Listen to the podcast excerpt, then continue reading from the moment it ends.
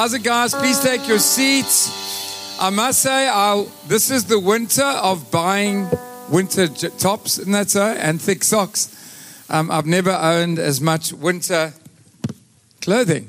Um, I have to pack it all away. So anyway, you know what? When it's a cold winter, you enjoy the summer, isn't it? We were for, we were in Zambia for two weeks. Um, that's the Zambian winter. We reached over 30 degrees in the day.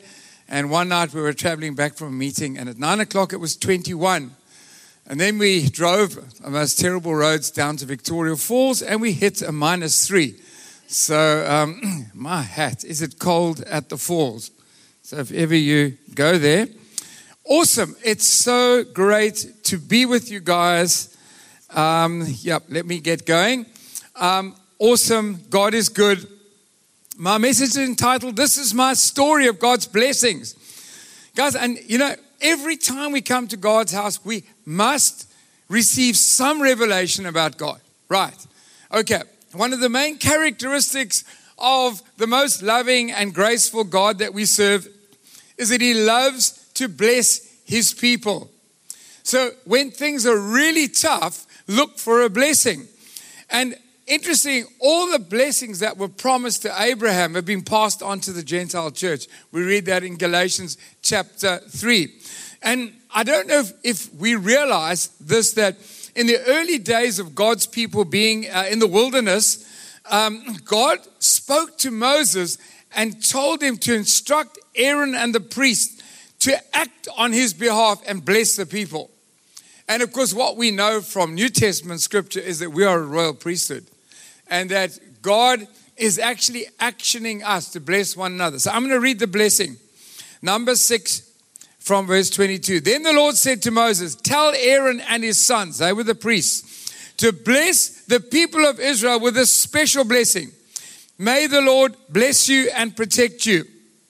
May the Lord smile on you. How many know life is so much better when He smiles on us? And be gracious to you when you make mistakes and fail.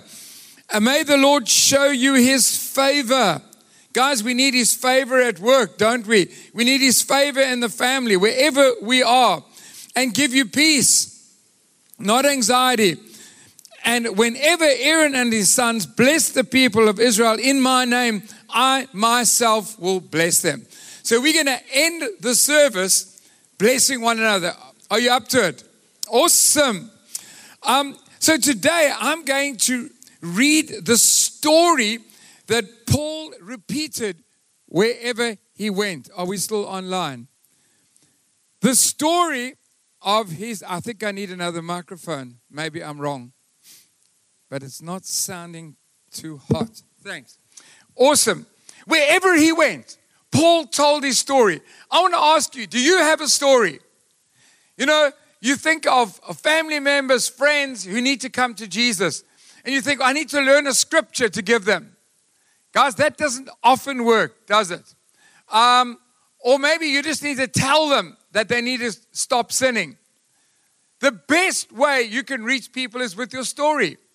Nobody can argue with your story. The story of the way God has blessed you in different ways. Guys, we will pack this church. Help me, Jesus. Is that somebody saying, please stop preaching and let's close the service? okay. Um, now it's this thing. Naughty. okay. Okay. Now I want you to I want to tell you something about Paul. Absolutely crazy. This guy was an insane lunatic. And I'm going to read the story. He actually had people killed. He persecuted. He threw women and children into into jail. And he's going to, this to Damascus to wipe out the Christians, grab hold of them, drag them back in chains to Jerusalem to be punished. And I don't know how, whether he was on a horse, but if he was on a horse, he was riding the July. If he was on a donkey, he was hitting that poor donkey uh, till it didn't know whether it was coming or going. If he was walking, Paul was walk. He was walking like that. He was so determined. In a moment, everything changes. And it sounds weird. God comes down in a light, everything changes. So if you think, well, what did it look like? It's like Vladimir Putin um, sending just giving an instruction for, for, for missiles to rain down on Ukraine. The next minute, he's on his knees, repenting and withdrawing his troops and sending billions to restore Ukraine. That, that, it was a similar kind of thing. Um, so then what happens? He experiences a fourfold blessing salvation, healing, baptism with the Holy Spirit, and a commissioning. And the crazy thing, all this happens in like hours and days. This guy that hated Christians, he makes this 180 degree turn. And it's kind of rather surprising. How do you go from hating Christians to being given a calling? I mean, and I, want you to know that this shouldn't be surprising because all of these things are grace gifts. You might think, well, you know, you don't know me. Um, you know, I've struggled, and uh, you know, if God wants to use me, give me, give me 15 years, or, or like, I, I, I don't think I'm ready for baptism or to speak in tongues. We, we can feel that, but it's not true. Um, at any moment, God is willing to bless you uh, with salvation, healing, the Holy Spirit, and a calling. So let me read it to you. Acts 22 from verse 3. Then Paul said, Now remember, this is one of the many reports. He's in Jerusalem. He's speaking to the Jews just before he was um, imprisoned and sent to Rome. He said, I am Jew, I'm a Jew, born in Tarsus, a city in Cilicia, and I was brought up and educated here in Jerusalem under Gamaliel. That was a big thing. He was the guru, the highest of high priests. As his student, I was carefully trained in our Jewish laws and customs. I became very zealous to honor God in everything I did, just like all of you today. He's talking to the Jews. And I persecuted the followers of the way. I love it. The, the, originally, the church was called followers of the way because Jesus is the only way. And it's with a capital letter. It, it's, it's interesting. Hounding some to death, arresting both men and women, throwing them in prison. Guys, I want to tell you this is what religion does. Doesn't matter what the religion is. When you become zealous for religion, you end up doing stuff that you think is pleasing God, but it's not. And that's why when I became a pastor, I mean, I was, uh, listen, no one is more shocked than me when God called me.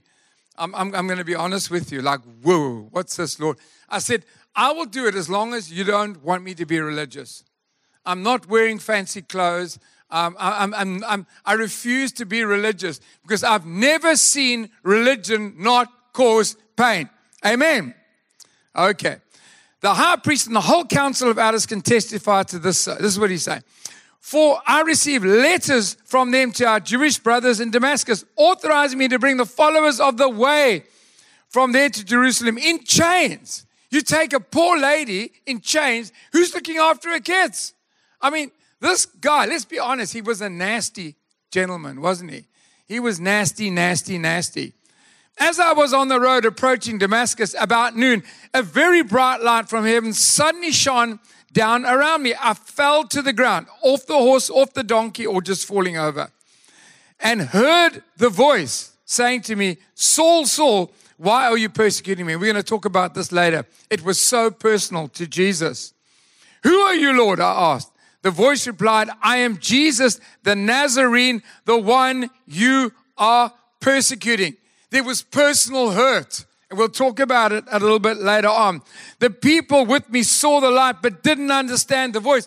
I'm going to tell you, when people's hearts are closed and closed shut, the tragedy is they, they don't understand the word. They don't understand the gospel. Have you spoken to people where it's like there's a blank? And that's tragic, we ne- but we never stop praying for them. I ask, What should I do, Lord? Guys, that's always the question. When God reveals anything to us, what should I do? Guys, if we can follow this pattern, uh, we're going to grow like crazy. And the Lord told me, Get up and go into Damascus. It's, you, you know, I always remember the story. Every time he healed somebody, he said, Get up, take your bed and your McDonald packets and walk. clean up your mess and go. There's always get up and go. And people say, you know, Graham, you know, your ministry, we're always challenging and we're always, you're always wanting to go somewhere because that's how God works. Jesus says, get up and go.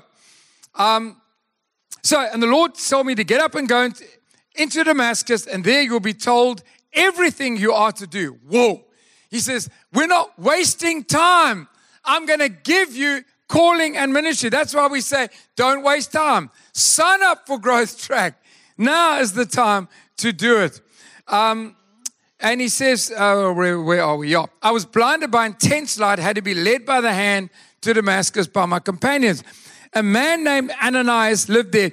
He was a godly man, deeply devoted to the law, um, and well regarded by all the Jews of Damascus. He came and stood beside me and said, Brother Saul, it's crazy. One minute he was unsaved, next minute he was a brother. Crazy, isn't it? Regain your sight. And at that very moment, I could see. Then he told me, The God of our ancestors has chosen you to know his will and to see the righteous one and hear him speak. Guys, all of us are chosen to hear the voice. Amen. The one who speaks, for you are to be his witness, telling everyone what you have seen and heard. What are you waiting for?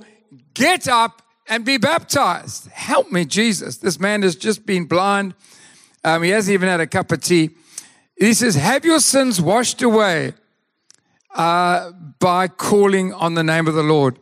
Um, and of course, it says he got up and, um, and was, um, he had something to eat. And I want you to know that the reason we give you food and coffee afterwards is so that when you've had an encounter with God, you can go and be refreshed. Amen. Uh, and verse 21 the Lord said to me, Go for I will send you far away to the Gentiles.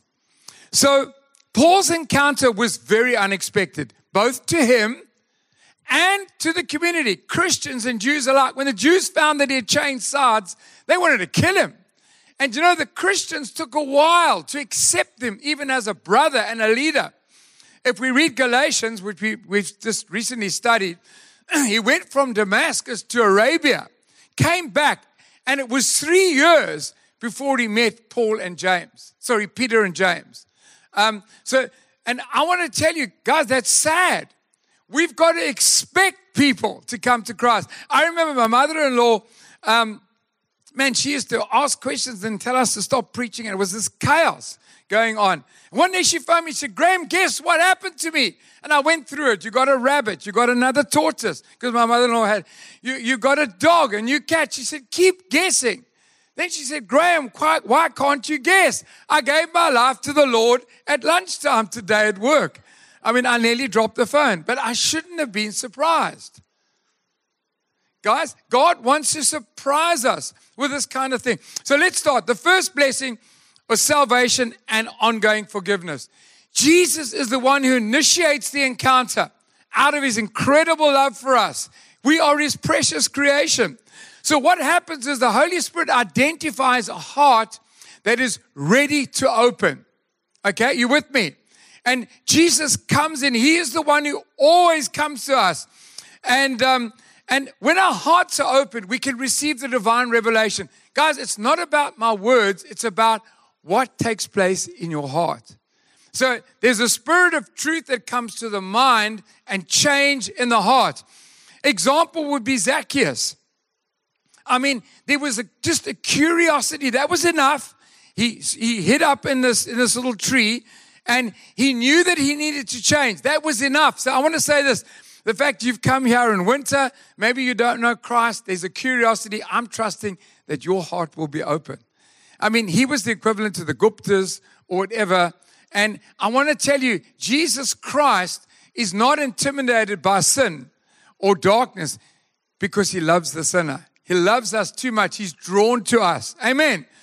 So, what happens? The light comes from heaven and surrounds Paul. Jesus proclaimed that he's the light of the world. Okay.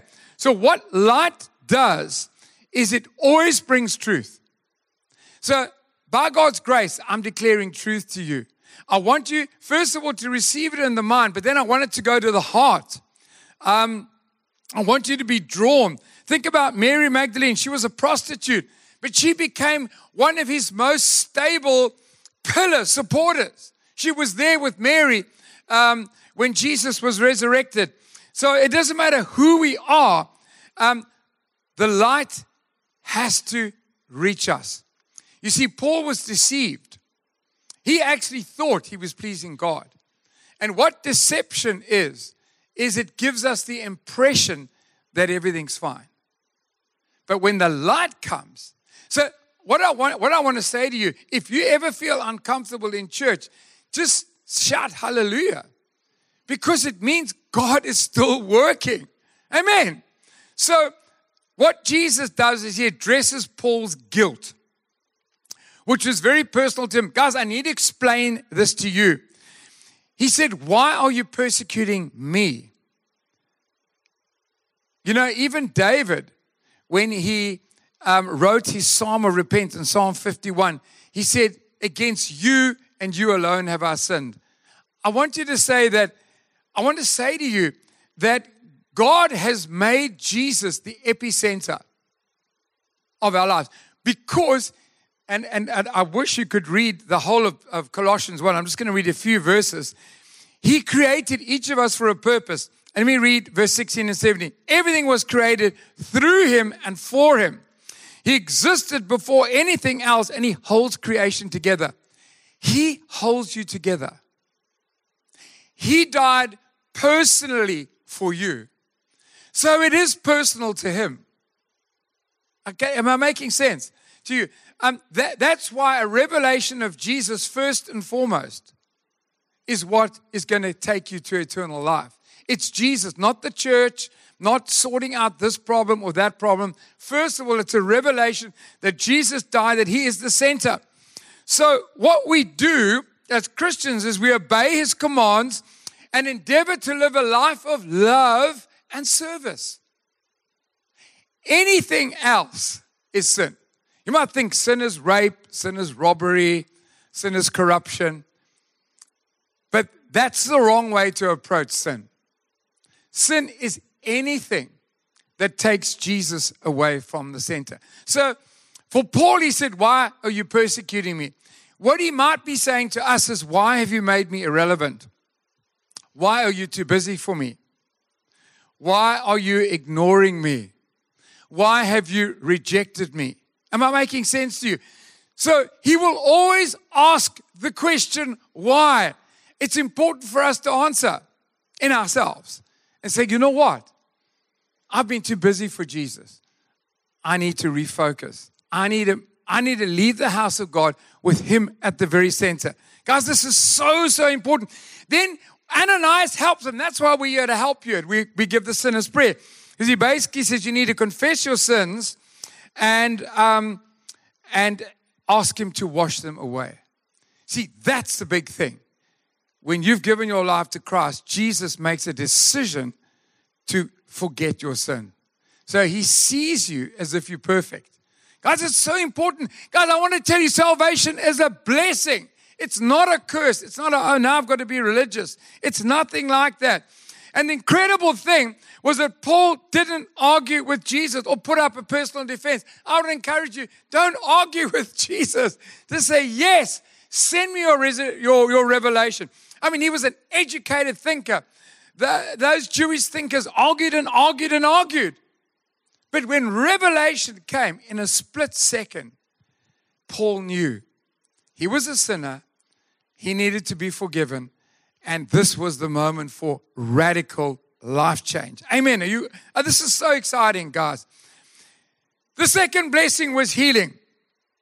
Every encounter with Jesus has the potential for healing. Paul was blinded by the intense light, and for all, for all yeah, his, his sight was gone. His sockets were, were scorched. Uh, it must have been incredible pain. And God sends Ananias um, uh, to to be the, the vessel for his healing. And what's wonderful about this, right there up front, Paul gets his personal revelation that Jesus is a healer. Amen. And I love it. He just says, Brother Paul, regain your sight. Like, Such simple faith. Be healed. Um, I, you know, my dad was like that. When there was something wrong, he'd walk into the room, what's wrong? And I always, and I've told the story about me having mumps and incredibly and, and crying as a little boy. He comes back at lunchtime. He says, Well, what do you want from God? I said, I, I just want this soreness, this pain to be removed. He said, Pain be gone, and walked out the house and went back to work. Instantly. The pain went away, but I still had the I still had the mumps. But it's it's crazy. Guys, I think we have moved away from asking God for healing. The first question is which doctor should I go to? Listen, I know doctors are, are actually gifts from God to us. And I mean, my family, we've been helped so much by good doctors, and I have two children in the medical field. But guys, are we asking God to heal us? You see, healing includes every area of our being that is broken and damaged emotional, physical, and spiritual. I'm going to read Matthew 9 35. Jesus traveled through all the towns and villages of that area, teaching in the synagogue. So there he was teaching, announcing the good news about the kingdom, and he healed every kind of disease and illness. Healing went with the gospel. Paul's salvation came with healing. And I want to say this we're living in a world where there's a kind of cluster of illnesses that I don't think were around. In fact, when I was a kid, they weren't around, even when Leanne was a child. We went to wild Zambia, which was wild then, and um, parents would let 14 year old teenagers go for three weeks and maybe get one phone call.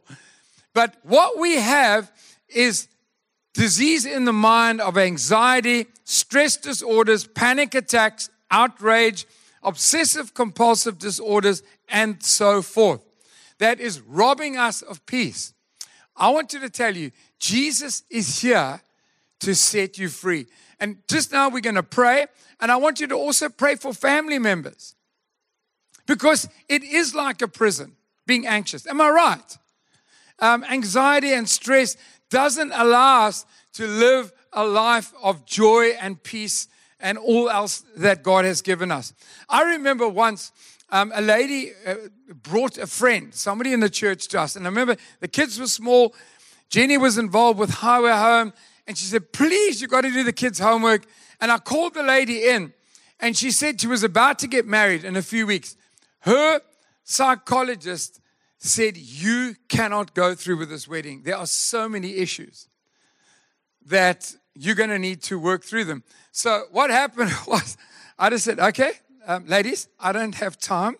So, I'm going to pray for you. I said, In Jesus' name, heal her of all these mental issues and problems. In Jesus' name, amen. Goodbye. God instantly did a work. I mean, that is so many decades ago, still happily married. So, so guys, I want to say this that God wants to bless you with healing. Amen. Can we move on? Baptism. Guys, the word baptism means baptizo, which means to be immersed. Everything about Jesus and God is about a full immersion. You all in. It means to be all in. It means to be fully on. Um, and there's baptism with water, full immersion. It's biblical by a church leader. Secondly, Paul talks about the baptism into the church by the Holy Spirit, which takes place when you've confessed your sin, when your sins have been washed away, you become a member of the church universal. Okay. You, then, then you find the local church. But the third one is the baptism with the Spirit. Jesus is the baptizer, and this is a baptism of empowerment to be an effective witness. And this is what uh, John the Baptist said in Matthew 3:11. Someone is coming soon who is greater than I, so much greater that I'm not worthy even to be a slave and carry his sandals. He will baptize you with the Holy Spirit and with fire. I'm very certain that the baptism that Paul is talking about was the baptism with the Spirit. Because if we read in Acts 9, which is the original event, Ananias finds Saul and uh, he says, Brother Saul, this is in Acts 9, the Lord Jesus, who appeared to you on the road, has sent me that one, you might regain your sight, two, that you might be filled with the Holy Spirit. Instantly, something like scales fell from Saul's eyes and he regained his sight. Then he got up and was baptized. Afterwards, he ate some food and regained his strength. Because we're having a wonderful time in the next week. And I'm really want to encourage you, if not today, next week, be empowered with the baptism of the Holy Spirit. It's something that's available for everyone. That's what Jesus said. Read Mark 16. Amen. Uh, because it will, and that is what empowered Paul to plant churches. But listen, baptized with the Holy Spirit and fire. Are you still on fire? Very interesting. The fire. And I want to say this, and I think it's very important that because we're human beings, because of maybe the pressure of circumstances, maybe a weakness, maybe a temptation, um, we, can, we can be diverted from what God wants. But I tell you this He wants to restore the fire. And what Paul said to Timothy was a young person in the ministry, and Timothy was struggling with emotional and spiritual issues. He said, Stir into flames the gift that you've received when I, when I laid hands on you. I tell you, today and next week, I want you to stir the flames because God has already given you the fire. Amen. Lastly, obviously, the commissioning. You know what really freaked Paul out? What stunned him was the fact that in eternity, in eternity, God had already called him. And he often in his letters would, would mention about God's predestination and calling. I'm going to read one Ephesians 1 3 to 4. All praise to God, the Father of our Lord Jesus Christ, who has blessed us with every spiritual blessing in the heavenly realms because we are united with Christ. Even before He made the world, God loved us and chose us. Crazy. All Ananias had to do was to get Paul going and say, This is what God wants for you. Guys, I don't want you to continue serving God and having no idea where God wants to use you because God has already called you. Maybe He hasn't called you to full time ministry, but you're called and chosen. You, are not working or running that business for nothing. You're not in that school for nothing. Amen. And it was so interesting when Peter fell, God never retracted his calling. Jesus pursued him. You see, I want to, my, my, my main message is that Jesus is pursuing us to bless us. And so what happened was he kept saying three times, he said to Paul, Do you love me? Paul said, You know I love you. Guys, you're here because you love Jesus. Amen. You're not here to fulfill some religious obligation. We all love him. He said, If you love me, feed my sheep. Do you love me? Take care of my sheep. Do you love me? Feed my lambs. I just want to encourage you that one thing you can do is to join a view group and be part of the giving, feeding, helping one another. You can become a 2RC and be trained. You can lead a view group. Feed my lambs, feed my sheep. Are some of you in retirement?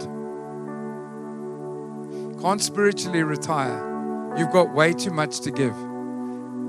We believe that our vision going forward is for every person in a view group to invite one person at least every quarter, every term, and for us to multiply at least once a year because we've received the commission to feed my sheep.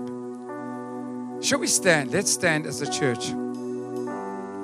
Remember, in conclusion, as long as Paul lived, he enthusiastically told his story of the surprising and undeserved encounters. Four blessings salvation, healing, infilling of the Spirit, and a calling. I want you to speak to Jesus.